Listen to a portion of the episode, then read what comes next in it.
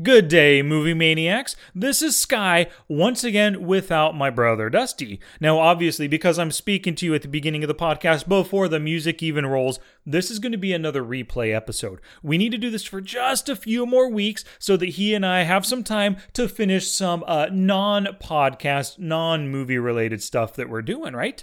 Well, the other day I was uh, looking through my Amazon library and I saw Mission Impossible Fallout. I had to play it again. I sat down with the family from like 8 to 10 p.m. on a Friday night. We watched this puppy. I loved it so much. The family loved it again. We talked about the action, the crazy things that Tom Cruise did, um, the the the really good work by Henry Cavill in the movie, and just the awesome espionage and spy kind of work that took place in this movie, right? Well, it just made me remember hey, Dusty and I did an episode on this one. So I figured this is what we would replay for this week. So here is our episode where we talked about the lessons learned and, of course, a spoiler review for Mission Impossible Fallout. It was originally aired on August 16th of 2018, and this was episode number 10 in the podcast. So thank you very much again for tuning in this week, and I hope you enjoy the show.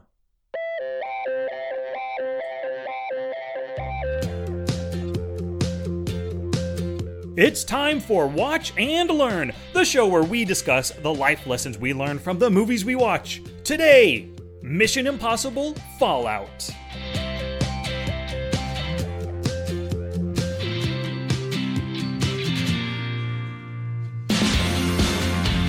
Hey, movie maniacs! My name is Sky, and I'm here once again with my brother Dusty. Hey, hey, hey, Dust, how's it going? Good, man. How are you doing? Very good, thank you, man. I um just things are going well summer. Oh, you know what's really good? In two weeks, my boys are going back to school, so no more 24-7 with me and the boys. You know, I'm gonna have a few hours every day here at home to get work done without them around. Man, I don't know how you do that with with kids in the house all day. That's just crazy. Yeah, it is. It's it's tough to get work done. Like you know, during the school year, I'm putting in easily at my desk uh, five to six hours a day of actual work. During the during the summer when they're home, it's like it really drops down to two to three, four if I'm lucky. Yeah, I know what you mean. Well, we have uh, we homeschool so my wife melissa she's the one that takes care of them all day while i'm doing work around the house or you know working on my podcasts or my my uh, rental properties and all that sort of stuff but yeah it's it you know a lot a lot of parents you know when their kids go back to um, uh, back to school they think oh man i can actually do my own thing and whatever uh, melissa and i we don't really have that so it's it's always go always all the time I gotcha. I gotcha. Um, so before we get to the movie, I want to play a little game with you called Win, Play, Show. Do you know this game? yes let's do it Okay, sweet. So I'm going to give you three different, in this case, we're going to do three different movie trilogies, and they're all from different types of genres, okay? So I want you to rank these, win, play, show, these three trilogies. The first trilogy is The Matrix, the second is The Lord of the Rings, and the third is the Toy Story trilogy. oh so win is definitely first place is lord of the rings Wow, right away, huh? Don't even have to give it any thought. Why is that? Well, because Lord of the Rings, I, I mean, all three of those movies are just spectacular, and the storylines are fantastic. They're really, really good. Now, for show, I would have to. So, so the last place is where I would have to go to next, and that would be the ones that, you know, I really appreciated Toy Story, but obviously being an adult, um, I, I I did like them. What I did not like between, um, let's say, both Matrix and Toy Story, um, both of the second and third of the trilogy weren't very good at all. Well, I would say they weren't good. They, they were they were good in their own right, but the storyline. What I do remember about the Matrix, the storyline in um, uh, Toy Story was I, I remember that. Uh, Toy Story basically had the same second and third, the same, you know, the the happy-go-lucky nice guy that was leading everybody turns out to be the bad guy, and so it was a very similar story in two and three. So I would personally put Toy Story because I wouldn't necessarily want to watch them again. Um, Toy Story at show in last place, which automatically moves Matrix into the, into place because I even though you know part two and three in the Matrix there were some really really fantastic scenes and really really great storytelling and all that sort of stuff. I really loved the first one. Like the first one was so good and so uh, groundbreaking that I just could watch that over and over again. Um, second and third one's definitely great, great stuff in that. Um, a lot of philosophy and a lot of action fighting and all that stuff was great. But yeah, so win is definitely Lord of the Rings. Show or uh, place would be um, Matrix, and show would be Toy Story.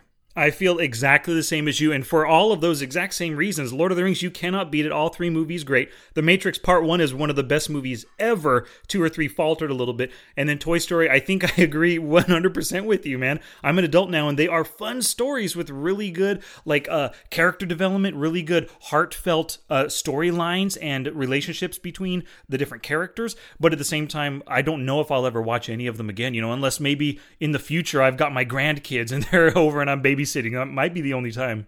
Yeah, yeah. Even then, I'll just put it on for them. And all right, you guys go watch out. I'm gonna go record a podcast or something. oh yeah, one hundred percent. Well, uh, let's get to the movie. We watched Mission Impossible: Fallout.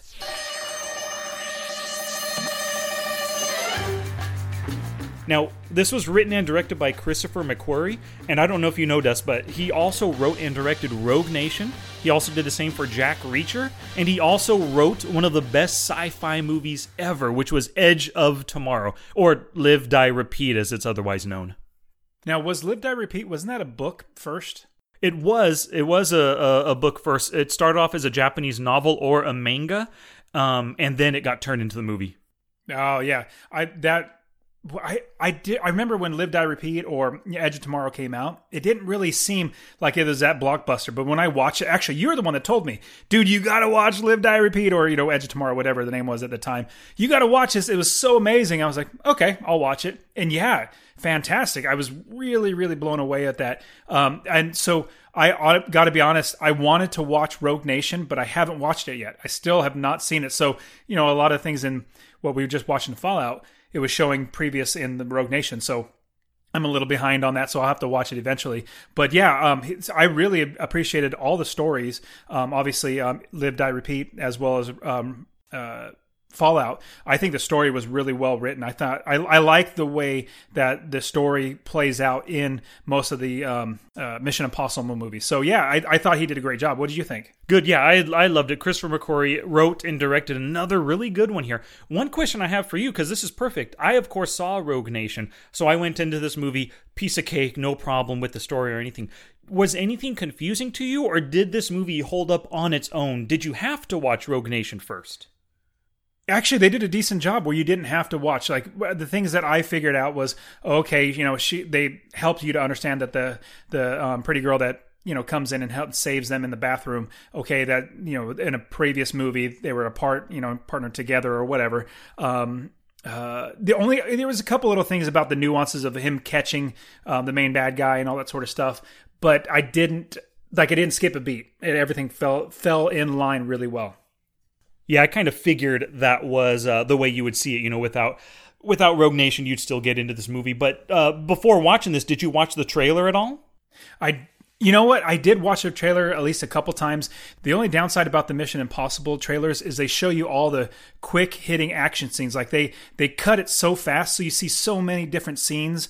Um, like the like the him falling off the cliff, you know, um, when he's fighting the bad guy, you don't know it's the very end. And you know, it's, it and his motorcycle driving. There's so many quick action in the trailers that it, it gives away quite a bit of the action, but it doesn't give away any of the, much of the story, which is uh, you know good and bad.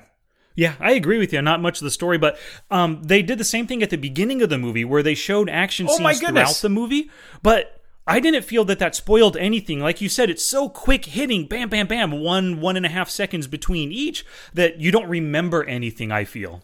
I don't know. I absolutely hated that. was one thing I made note specifically I want to talk about. I absolutely hated seeing the movie in, a, you know, like a one minute montage in like really quick clips before I'm actually going to watch the movie. I was like, this is so stupid. Do like a James Bond thing, you know, when they open with the, you know, the the gun and the dancing girls and all that sort of. Do something different. I don't want to see the movie before I actually see the movie. I gotcha. I can understand that, but I just didn't feel that way at all. It's for me, it, it worked more to get me pumped and excited for this. What I knew was going to be a crazy action packed movie. Uh, got it. Awesome. So, Dusty, just real quick before we get really uh, deep into this movie, let's talk about the Mission Impossible franchise. This was the sixth movie over 22 years. Can you believe that? Yeah, the first movie was made in 1996. And then I think the next one was like in 2006, I think. So like 10 years away. But yeah, it's crazy. And you could see the difference in Tom Cruise, who is Ethan Hunt, from beginning to where he is now. Totally. And I just love how he still does his own stunts. Um, Oh, and yeah. he's still like, just as a filmmaker, he's totally gung ho and he loves the, um, I guess what you would call practical effects. You know, there's hardly any CG. Actually, maybe the only CG I caught was when he was driving the motorcycle, crashed the car, and flew through the air. Nothing else really stood out as CG to me. That CG did look CG. Like you could absolutely tell mm-hmm. that it was CG, which is, you know, rather a bummer. But I was thoroughly excited when he was doing all of his own stunts. You could tell him when he's riding the motorcycle, you know, he's hanging on the helicopter, all that sort of stuff. I was like, dude, Tom Cruise is a stud. Without a doubt. And he's like he's like 50 something years old. I mean, he's he's getting up there and he's still hanging in there. Yeah, he's 56 years old, and and this is hard for you to believe. I learned this on a different podcast I was listening to, but uh, Tom Cruise in this movie is five years older than Wilford Brimley was when he shot Cocoon. no way. Yeah, can you believe? Oh, I mean, wow. 56 years old doing crazy action. Nobody back in the day. I mean, nobody's ever done what Tom Cruise is doing now. Well, Jackie Chan, I guess. Yeah. Other than Jackie Chan, no one. Yeah, that's that's very very true. I I've, I've been blown away at how awesome Tom Cruise is like action wise. He's still a stud. Like when I saw Jack Reacher and him doing all the stunts in Jack Reacher, super super awesome. And he you know he takes off his shirt. He's still awesomely fit. He looks you know he looks older. There was something else I wanted to talk about. Uh, oh. I wanted to bring it back really quickly to the trailer. Did you watch the trailer and did you notice that there were some clips or scenes or you know like a little um, action scene in the trailer that were not in the movie? Yeah, I think I counted three of them. Yeah, isn't that silly? I mean, I know they got to cut things out, but why would you make a trailer and have it not in the movie? Yeah, I think they make the trailer. I don't. It was probably made uh, six months ago, and they finalized the movie like you know the week before it's actually out there. You know. Probably. Well, for me, it almost kind of lets me down where you know I see that truck speeding in a, into another truck, you know, like a like a big rig, and you see, oh, what's going to happen? But you you don't see that, or you see him, you know, swinging from the chandelier or whatever. Like it's just all that stuff you definitely don't see. Which, oh well, you know, you kind of miss it in the tra- or you see it in the trailer, you miss it in the movie. But it just is a little weird. It's like, huh, look at that. Kind of like the first time I ever noticed it was the movie Twister. You know, it's like Twister. They had so many scenes in the trailer that were not in the movie. You're like, you absolutely noticed they are not in the movie. Ah, I gotcha. Hey, so thinking of um, other movies outside in general, do you remember in um, Justice League when you had Superman? His face looked really, really weird, and he was like a close up on him. He was talking about the S on his chest and explaining how you know even though it's an S, it means you know peace, or I, think it was peace if I remember correctly. But anyways, um, you could see the actor, uh, whatever his name is. Do you know his name? Henry Cavill. Henry Cavill, his face looks so funky. Like at one time he looks like Agent Smith, you know, in the Yes. movie, and another time he looks normal. But what it came out to was he actually had a contract with another movie that he had to have a mustache. Like he could not shave it off. And you know so the that scene was an extra shoot after the Justice League was created. So it seems like maybe that was exactly this this is the movie that he needed the mustache for because I can't remember any other mo- movie that he needed a mustache for but they had to CG replace his mustache and put it like he didn't have a mustache and they did a horrible job Without a doubt, they did a horrible job, and I think it's because his mas- mustache was so freaking luxurious and thick. You know. Absolutely. And just like, you know, DC and the people who make DC, everything they do in the movies are horrible. And so this is another horrible thing that they did in the movie. Yeah, I know. I mean, too bad they just couldn't. If, if they were smart, they seriously should have just pushed it back a little bit, waited for his contractual recording, not recording, but taping obligations for Mission Impossible to end, then record. Um, uh, then they would have also given him more time just to work on the story and improve the whole the whole movie. You know. Oh my goodness. And also, I went and watched this in 3D. Man, 3D is getting better and better all the time. Now, let me ask you, do you remember the first movie or what is the first movie movie you remember seeing in 3D? Because I remember, and you were with me, but I want to see which one you remember. The one that I remember seeing in 3D, I think it was Lawnmower Man. Oh, you know what? Let me look that up real Are quick You, you're thinking of a later movie? I think it was later. At least I want to say it, it seems later, But do you remember Freddy Krueger? Yeah, there was also Nightmare on Elm Street 3D. Nightmare on Elm Street 3D. That's the first time I remember. So let me look it up real quick to see. Yeah, I think we saw them both, but for in my mind, Lawnmower Man was sooner or earlier. Okay, so I did a quick search to see when these were made, and you and I both watched these movies, and they were super cool. And I remember, you know, you grabbed the 3D glasses, and like, oh, okay, this is gonna be great. You know, we were kids. I think, um, you know, back in 1990s, I was like, you know, 12, 13, you were 14, 15, whatever. You know, okay, now it's time to put on your glasses, and you put on your glasses, and they were paper, and they had one was green, one was red, and it was just it's totally different than it is now. Yep. they're getting so much better. But I did a quick look to see what the other movies were uh, the first one. So you said Lawnmower Man. I say Freddy's uh, Final Final Nightmare. So I think the first one we watched was the Final Nightmare, and that was made in 1991. And the Lawnmower Man was made in 1992. So Ah. we were really, really close. But yeah, that was super cool when Freddy, you know, his his hand came out of the movie theater at you, and the lady holds up a bat that has has nails in it, and that kind of sticks out at you. You know, super cool. But yeah, did you go watch this in 3D? No, I saw it in regular 2D and it was still really awesome, but I've heard a lot of people say the 3D and the IMAX is just killer. I I bet the IMAX is great. Um, I go to um, the theater that just has 3D, and the 3D was fantastic. Even what I did appreciate was not just the action and things kind of you know coming out of the screen, but showing the depth of the like the wedding scene where he's getting married or in you have the you know the main bad guy presiding over the wedding but you see the background and the mountains and everything you see the depth of that and it shows them you know closer it's just super super surreal and very very cool to see and it's just great to see how far 3d has come along Awesome, man. You know, you and I talked about it because we went to go see it in 3D. Not it. We went to go see Avengers Infinity War in 3D. And we both noticed how the CG in 3D looks totally fake, right? yeah So in this movie, because there wasn't much CG, maybe that one scene of the motorcycle crash stood out to you. Did anything else stand out to you as kind of ugly in C uh, in 3D? No, no. As I think about it, the only one that stuck out was that. Now there there might have been something where, um, and I didn't really notice it because there was a lot going on. It was cutting really quick. But um, on when they're on the mountain, not mountain, but like the rock cliff, and you know the helicopters hanging off the edge and all that sort of stuff. There was a couple little things there, but they did a great job. I didn't really notice anything. But yeah, that that motorcycle scene where he flies off and you know hits the car and flies off, that was absolutely you could tell. Awesome. So it sounds like uh, if you want to see some kind of a big extravaganza in 3D, you're better off with a practical effects movie than a CG movie. Yeah, I loved it. Sweet, sweet. So, uh, you know, you would mention the story earlier, and I totally agree with you. The storytelling was perfect in this one. In the very, like, everything happens, one thing leads to another, leads to another, right? So things are going right, then all of a sudden something goes wrong. Now they have to do this, and then something else happens. Solomon Lane escapes, so now they have to do this, and Solomon's there. I mean, I thought the story made total sense to me. There was no, mm, nothing illogical that occurred to me in the story.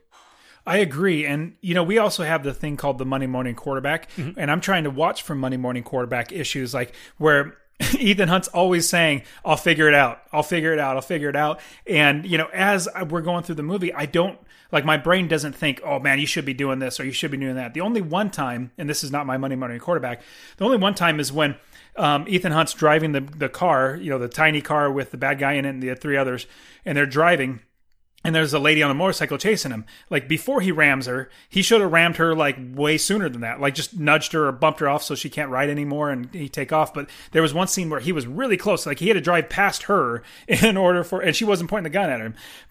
Drive past her in order to get around her. And I was like, just hit her. Anyways, I got you. It's just like, you know, oftentimes in movies, bad guys just don't want to kill the good guy. They set up some kind of elaborate James Bondian type trap or something. Uh, or even in Austin Powers, which me and the boys watched part two, The Spy Who Shagged Me, the other day. And once again, his son Scott is saying, hey, just pull out your gun and kill him. Be done with it. And they just don't do it. you don't get it, Scott. You don't. You just don't. You don't get it. it's just great. Austin Powers is great. So yeah, I, I'm with you right right there. The story was really good. I definitely appreciate it. At when I left the movie, sometimes or most times when I don't like the story or at least things don't register well in my brain, like man, that didn't line up, that didn't line up, or I didn't like this or whatever it might be. I didn't walk away with any of that. It felt really good. Good, man. And one thing that I took away from it is that it seemed like Christopher McQuarrie and the producers, um, Tom Cruise, everybody, they kind of treat you with respect. You know, they treat you like you're an adult going to the movie. You can follow along with the action. They're not saying things over and over. There's not a ton of exposition. It's more like they show it, or not show it, they tell what's going to happen, and then bam, they go do it and they show the results of what's happening. Yeah, uh, that makes sense. That's a good way to explain it. How they they they they build you up and they don't make you feel like you're a kid that you have to explain it over and over again. That's a good way to explain it. Yeah. Um, you know, Ethan Hunt in this movie, just like every time, he displays his craziness. The guy um, is just willing to do anything to to fix the problem, to save the innocent, to beat the bad guys. You know, I just I love that about him. But he is pretty freaking crazy. He's absolutely crazy. I love when um, at the very end when he's going to jump on the helicopter. He's oh, what's he doing? Oh, it's best not to look. Yeah, he's like, I can't believe he's going to be doing that. But you know, how many times is a guy get like that going to live like that and not die? You know, not something so dramatic like falling off the the helicopter and literally dying. Like so many times he should have died. But anyways, it's a movie which we got to appreciate. But yeah, I I do appreciate though how it's not like like I've I've used this analogy in the past or like a reference, but like Commando, you know, with Arnold Schwarzenegger. It's, loved it as kids, but when you look back, you're like, dude, he did so much, and it was like he it was so illogical all the things that he did. Where as Mission Impossible, even though some things are so out of place, like not out of place, that's not the right way to say it, but like you know, falling from the helicopter, grabbing onto the basket at the very end, you know, the bag or the the cargo net, um, something like that. You're like, oh man, but it's not un like impossible. It's not something that's like, hey, that could literally never happen. No, it actually most of this stuff actually could, and so I appreciate that about the movie. Yeah, I wonder if we took a, a, luck scale to this movie and counted how many times the hero gets lucky. Uh, it's quite freaking often.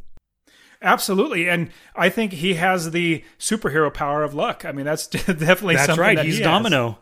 Yeah, he is. Without a doubt. You know, one thing I do like about Ethan, though, you had said it, he's always um, confident and he can always improvise and get out of problems. I do like, though, that he always has a plan, right? He approaches the situation knowing what he wants and has a way to get it. But then, of course, you know, something bad happens the bad guys figure something out somebody stumbles upon something but he always has a way to get out of it he he's just the king of imp- improvisation yeah yeah, really good. And I, I just love it. I'll figure it out. And that's something like my wife would say, what, what are you going to do? I'm like, I'll just figure it out. It's not something I think like this is what Ethan Hunt would said. It's just my personality. I'll figure it out and it'll be okay. mm-hmm. Totally. It, it's always going to be okay. We can always figure stuff out, especially with our first world problems. And we don't have the, we don't have to deal with the kind of stuff that Ethan Hunt deals with, you know, on a day-to-day no, basis. Not. Any problem that hits us, we can figure it out. Yeah, absolutely. Yep. Um, one thing I really love, there, there's two things, two additional things about Ethan Hunt in this movie. He displayed a couple times that he just will not kill innocent people or cops, like that scene with that French police woman. I just absolutely loved it, and it was a cool dichotomy. He was telling her, just leave, just walk away. But you see Walker, or Henry Cavill's character, pulling out his gun like he's ready, ready to kill a police officer, you know? Yeah, yeah, and that leads me into my thought of Walker, um, Henry Cavill's character. Um, I agree. So his character now, after watching the movie, we know he's the bad guy. You know, he's the Lark. Is Lark? I think his name right? Yeah, Locke. So he he's ready to kill at any time because he does. That's what he does. He kills, and so he's ready. He's more the hammer as opposed to you know like a, a what instrument, whatever type of instrument, a knife or something. Anyways, all that to say, um, Henry Cavill's character, he's going to is going to kill. What I really didn't like, the only one thing that I would walk away from the story that I didn't like was as soon as you see Harry Henry Cavill's character come in the picture, I'm like, crap, he's the bad guy. Did you think that? Yes, I thought that was possible right away, but normally I'm not a fan of betrayals and your friends betraying or fellow cops betraying you. But in this instance, I was fine with it because you had just said he's the hammer to Ethan Hunt's scalpel, right? Yeah. Um, they set up Henry Cavill or Walker's character as kind of an, an an antagonist from the start. And so because he's already an antagonist and he's already not seeing things the same way our hero is seeing things, um, I was okay with his betrayal in this one. Yeah, I'm not saying that I, or I'm not saying that I absolutely hated it. That I thought it was it was bad. It was just you know you could see that coming. But yeah. you're right. I'm right there with you. Like if Luther would have turned on him, yeah, uh, because you know they got his kids and all that sort of stuff. I was like, uh, like that was it Fast and the Furious where um, uh, Vin Diesel turns on him. He doesn't tell them reason why and all that sort of stuff. It's like, oh, come, that's just that's just silly. Yeah. But um, in here, I, I definitely thought, hey, this is a good way to bring in the bad guy. You know, the guy is on the side of good, supposedly, but he's actually a bad guy. Um, and I did appreciate how he was trying to set up Ethan Hunt like that. The storyline in that process, you know, it's very doable. It's very, very reasonable. It wasn't impossible or illogical. I like the way that they did that. Without a doubt. Did you catch that the phone that he pulled off of the Asian lark was broken and then when he handed it to the CIA boss, it was a fresh phone? Absolutely caught that. Mm-hmm. Yes. Yeah, because when I saw that, I was like, huh, I kind of thought it was broken. Oh, wait, yes, it was broken. Yep. Hey, thinking about different scenes, I want to talk a little bit about the action scenes. Yeah. So the the the action scenes on this movie were tremendous. I know it takes so long for them to to film these things. Everything like I loved the jumping out of the airplane. I thought that was fantastic. That was just so so cool. Um, Tom Cruise doing all of his own stunts. I wouldn't doubt that the majority of that stuff he did himself, if not all of it. I mean, did you hear that? Or let me ask you: Do you know if he literally does all his own stunts, or does he have any stuntmen? He does have stuntmen um, uh, working occasionally, but he does most of his own stunts. And did you hear that he broke his ankle on this shoot? No, I didn't hear that. I guess it was supposedly when he was running across the building and he'd made like a gigantic 20 foot jump from building to building. He actually hit his ankle so hard on the wall of the other building that it cracked it. Oh my goodness! Yeah. And they used that take in the movie. Wow, that's cool.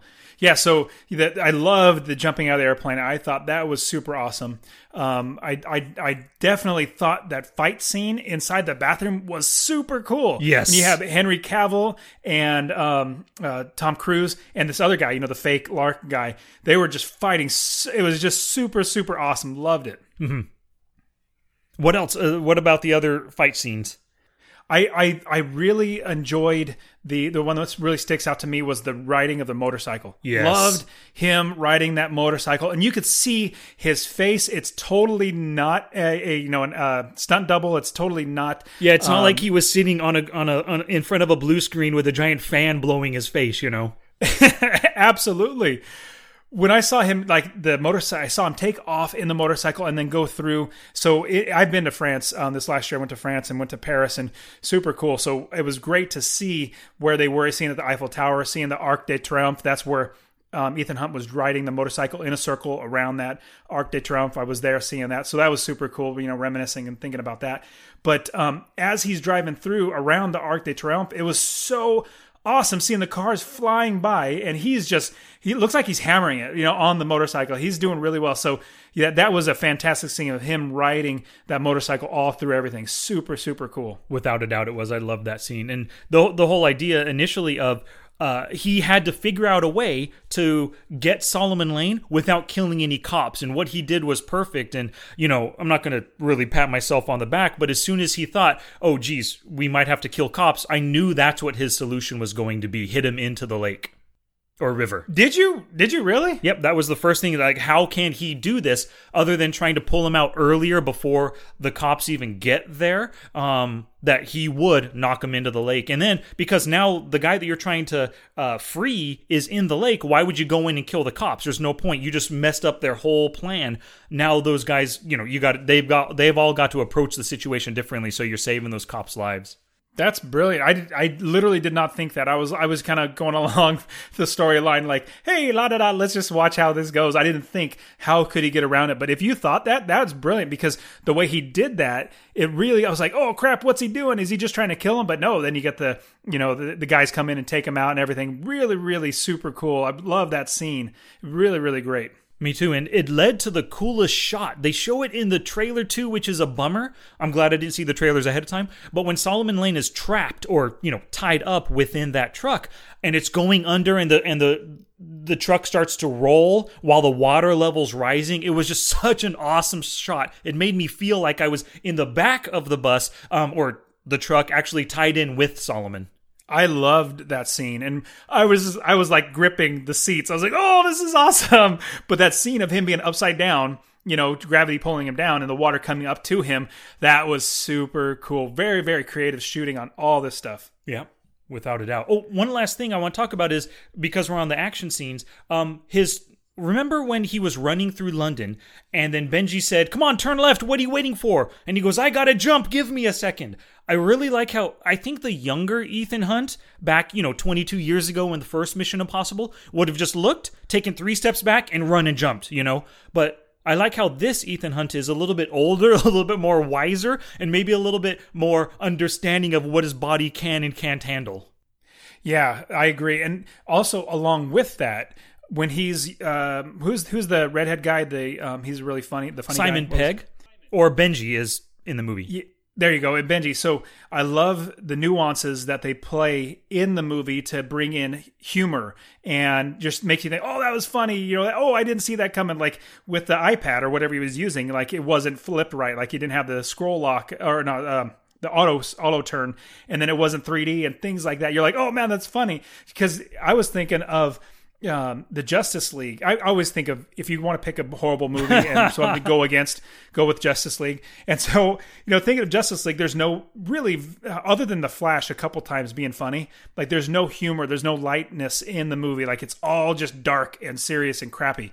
And so here, just like in Marvel movies, you bring in humor, you bring in an entertainment and make people want to watch it again. Like Thor Ragnarok, I've literally watched that like seven or eight times, and my kids just love watching it over and over again because it's it's extra, you know, really, really super awesome, exciting stuff. But then there's also really fun things back and forth. And so in this movie, they did a good job going back and forth with being serious, but then also having some lighthearted stuff.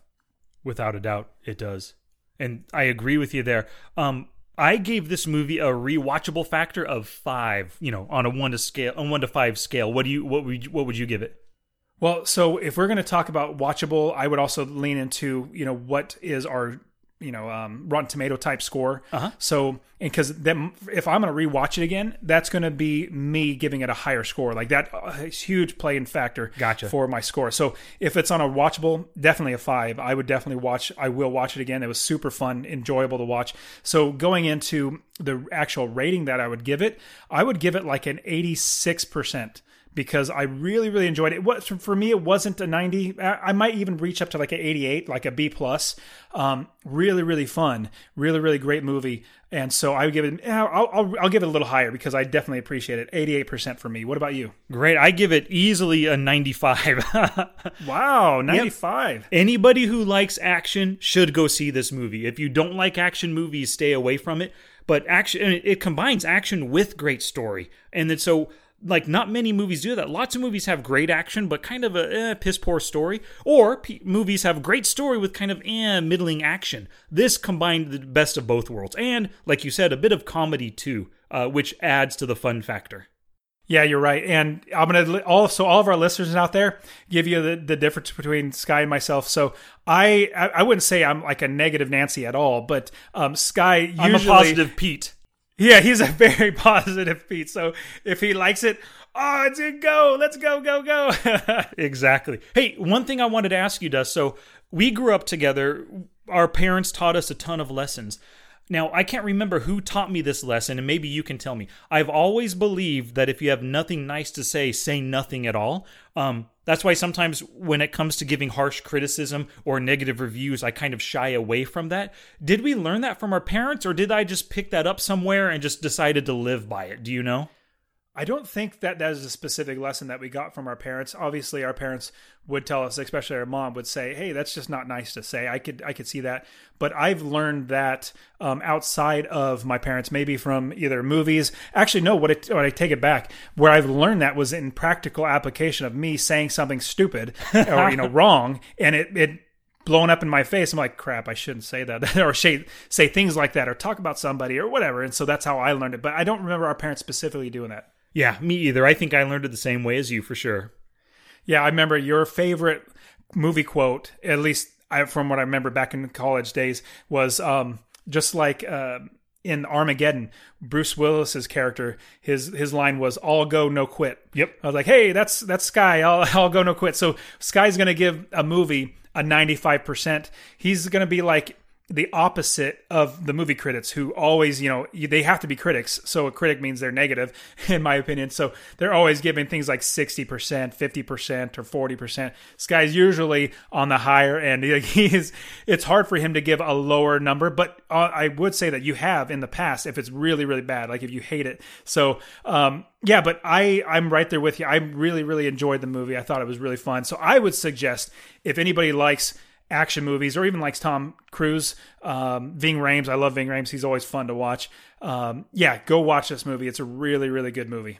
Yep, without a doubt. So before we get to the lessons learned, I have a couple questions for you, Dust. These are things that I've been toying with in my head uh, about this movie, right? So this is, of course, 22 years in. It's the sixth movie. Tom Cruise is 56 years old.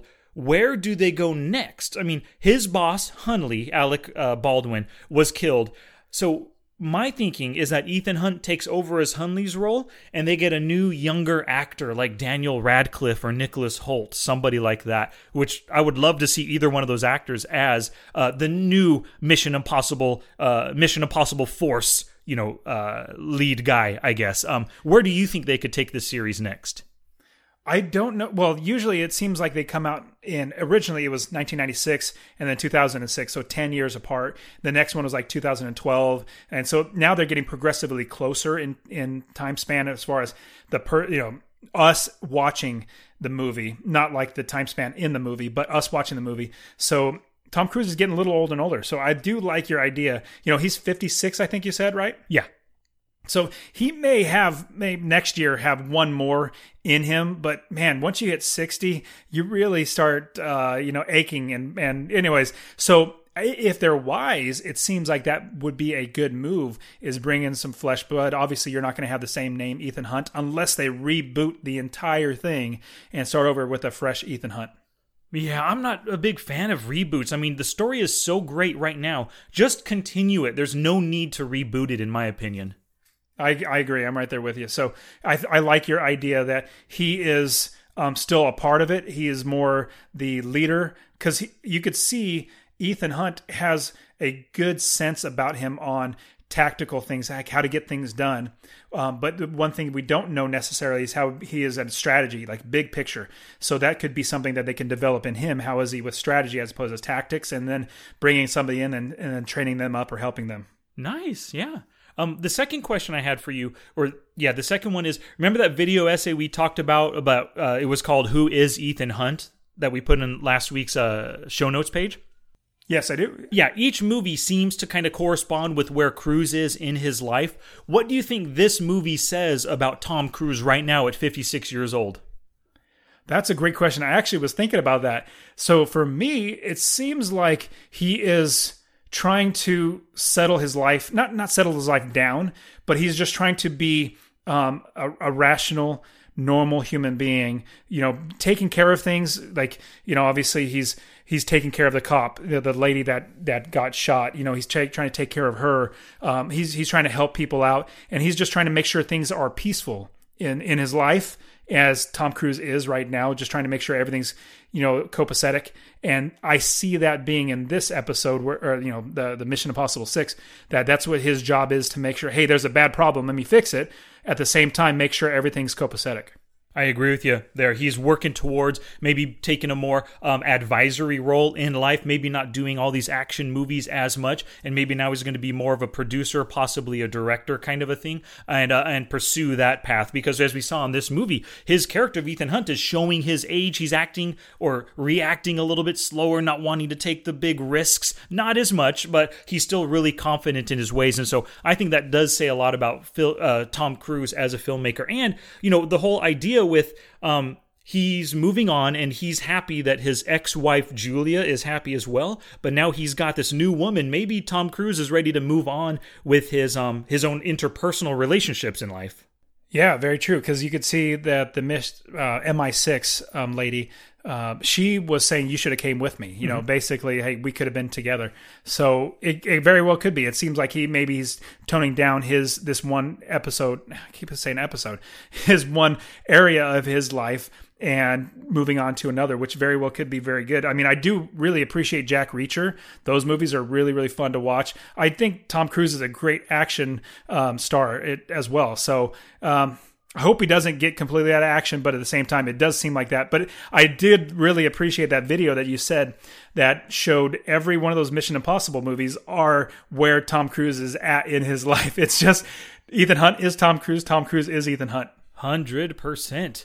And um, my last question for you is Julia, his wife, she had said that she met some guy who brought her and her husband there to that camp to do good to do good work, you know, to help others in need.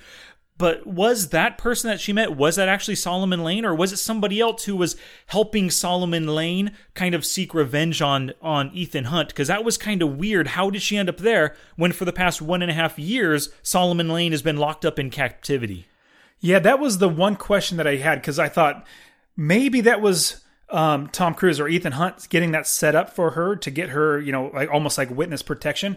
But if it was, he would have known she was there. Yeah. You know, and so that's that's the one kind of thought it, that it was um, Solomon Lane, but it could be somebody else. It was just, you know, when Ethan Hunt said, yes, I do fully believe that that could have happened because he sees the writing on the wall of who it was. But it just left it a little more open air where I thought it was Solomon, but at the same time, I don't know. Yeah, I don't know either. Tried to figure that out. Um, so we talked about Monday morning quarterbacks. You mentioned a couple things, but what is your Monday morning quarterback that you selected for this episode? So my Monday morning quarterback would be to not lose the uranium from the beginning. So easily somebody might say, or at least the the one CIA director said, you should have let him die and just kept the the uh, uranium. But what I I agree with, um, I guess in in sense with more with Ethan Hunt. You know, obviously you shoot Luther you make him like take out of the equation, even though he'll be fine because he has a vest on. And then as soon as you shoot him, run and grab the ore because they're gonna think he's either dead or he's no longer a threat, or it can be useful as a um, opportunity against Ethan Hunt. Turn around, grab the the uranium, and then get in the car, drive over there, get Luther, and then drive out. So I guess I would not have lost track. Of, obviously, he's really caring about Luther; he wants to take care of him, but not lost track with the the uranium. That's just silly. Yeah, gotcha. That uranium was the number one goal of that whole mission, and to just to to to leave it behind uh, was kind of a bad play. Yeah, and I mean, I could see why he thought the bad guys were on one end, they're on the other end. There's not going to be any issues with that. Um, but at the same time, wow, what you just leave it there? Okay, I guess. I gotcha. Well, my Monday morning quarterback was after the foot chase through London. Um, Tom Cruise is hanging, Ethan Hunt's hanging on the bottom of the elevator, and you know Walker's right above him with a gun. It would have been the perfect time. Forget Solomon Lane's plan of making Ethan Hunt hurt, you know, for revenge. Skip the revenge, just kill him. So this number one guy, this number one antagonist to your world domination plans, um, so that you eliminate him, gives you a much better chance of succeeding in your goals. Absolutely. Like if I'm looking at the number one bad guy, I'm going to shoot him because I'm not going to say, oh, somebody else has something to do with you. You're absolutely right. He should have. And I thought it was like, this is just silly. Why would you not take him out? Because eh, you want to pin it on him? I, I don't, yeah. Because you know he's going to stop anything. Like he literally never dies, and he stops everything that gets in his way. So take it out of the equation. Good, good idea. Yep, absolutely. So, Dust, what is your first lesson learned from this movie? My first lesson learned goes back to that. I guess he was a doctor or somebody, but basically the guy that put together the bombs. Um, I would go to that scene and I look at the the um, him in the hospital bed, and then looking at the news that's playing, and he's getting tricked my first thing is never trust CNN. Mm. How funny is that? never, never, trust, trust CNN. whatever's on CNN. Even if you wake up and you think you've been asleep for 24 hours or two weeks or whatever, Oh man, just never trust CNN. Yep, I love that. I love that one. Oh, speaking of that scene though, I thought it was really cool how they did utilize um they they utilized that and it felt really real. Like from us watching it, it felt like Ethan Hunt was super disappointed or just ashamed that nuclear bombs went off and killed millions of people. Like it made sense that it would trick that dude in the bed. Definitely did. I mean, so wholeheartedly because you see a known actor, or I'm going to say actor, um, uh, news reporter in Wolf Blitzer. You, he's a normal person. You would normally see him on the air, and he's actually reading it. And you see all. The, it, it makes you think that yeah, it's actually real. And the way that they played out was terrific. So yeah, it was great. I guess it was an hour after you know had the car accident, is what they said. But yeah, so that's my first my first lesson. Don't trust CNN. Oh, sweet. Good lesson. Good lesson. Uh, my first lesson was do your clandestine activities behind closed doors. I just, I love that scene when they were loading Solomon Lane, um, hooded and handicapped, uh, into the car, and they opened the door and the meter maid was there. It was just so classic and just a good lesson. If you're doing something bad, close the doors. Keep the doors closed. Good job. All right, my number two is if you're in the car being chased by a motorcycle, just ram it. Like we talked about earlier. Yeah. You know, like that, that lady's chasing him and they don't know exactly who it is. Obviously, Ethan Hunt might be thinking he knows who it is. But um, just literally give her a nudge or something where if you don't want to hurt her. But um, there's a time where Ethan Hunt has to pass her in order to, you know, keep trying to escape. Just ran It's a motorcycle. Just knock it over. Without a doubt. And speaking of motorcycle, that leads right into my second lesson learned, and that is learn to ride a motorcycle. So we can all drive cars, we can drive trucks and stuff, but if you ever need to escape and the only thing available is a dirt bike or a motorcycle, well, you're better off knowing how to ride it. So I think we should all go out there and learn to ride one. What about a helicopter? That too. Get some helicopter lessons. I agree. So that's a great, great lesson. Make sure you know how to ride a motorcycle. And then my third one is really, um, I was taken away at how awesome all the scenes were, like the locations that they shot. Um, it brought me back to when I went and I did a six week vacation with my wife and four kids. We went through all through Europe and we went from England, Scotland, Ireland, Israel, um, Netherlands, Belgium, uh, what else? France, Germany, Austria, Switzerland. We went to like 11 or 12 different countries, saw so many beautiful things. And in this movie, you see so many beautiful um, scenery. You kind of get it does get a little lost in the action, but when you realize how beautiful it is, and here's my my opinion that whatever you see on film is garbage compared to it, what it looks like in real life. Like if you see a picture of the Alps and you think, oh, the Alps look beautiful. Well, going to the Alps, it's a hundred million times better. So my third lesson is travel the world. It is beautiful. Just get out there and travel as best as you can because it's amazing to get out there and experience all that. I love that lesson. Good stuff. Uh, my third lesson is this it's accept the past. It's what led you to where you are now. If you're unhappy, make a change. And now this was just evidenced by Julia. She accepted her past with Ethan. She doesn't blame him for anything. She's not mad at him. Where her experience with him and then having to be on the run because people might be targeting her, well, that's what led her to this really fulfilling work that she's doing. And it led her to meet her current husband, who she's absolutely, I mean, as evidenced by what she says in the movie, she's happy there with everything. So she's consent, content and she's accepted the past, which is a really good lesson to learn for everybody. That's a great point. Very, very cool. I like that a lot. So we So I think the last thing we didn't talk about yet is the movie prop that you would love to own. And I think for me, it's that book at the very beginning with that secret message inside. I would like to have that up on the shelf. So I thought the same thing about that book. I thought that book was super awesome, but it was the same. A book is the same type of thing that in the Equalizer I picked that as one of mine. So I mean I could could a book from every single movie, but I thought of another thing. Um, two different ones, but I'll probably stick with one. My first one that I'm not going to go with is I really really like Ving Rhames. I think Ving Rhames is awesome. Love his character. I remember the first time I ever saw it was saw him was in Pulp Fiction. Loved his uh, loved him. He was fantastic. And so I love his hats. All of his hats that he wears. Ah. Maybe getting one of those hats and having those. Hey, this is Ving Rhames' hat. This is Luther's hat from Mission Impossible. But what would actually stand out really well, and it's a little bigger. The only reason why I'm kind of hesitant on picking this one, but this is what I would pick, is the orb, like one of those uranium oh. orbs well, why not the briefcase with all three orbs in it? I thought the briefcase would be pretty cool, but that's even bigger, and you kind of hide. Ah. You know, if you just get one of the orbs and just put one of the orbs on there on, on, like a shelf or something. Hey, this is an orb from Mission Impossible Six. That would be good. Sweet. Yeah, I like that idea. That's a good one. So, alrighty, Dust I think we've covered. Oh, I've we've covered everything I wanted to discuss. Was there anything that we left out on your side? I can't think of anything. I think we did a good job covering it all. Sweet. So this movie was my choice. Dusty, what is your choice for next week? Okay, so you picked this one, Mission Impossible, great movie to, to pick. I am going to pick one that's a totally different turn than we would normally take. And so there is a documentary out that just came out created by Dinesh D'Souza. It's called Death of the Nation. It's all about, you know, progressives and liberals and conservatives and all that sort of stuff. And I want to watch it. It sounds pretty good. Uh, what do you think? Do you want to take that one as our next movie? no. There's nothing that would get me to watch a movie like that ever.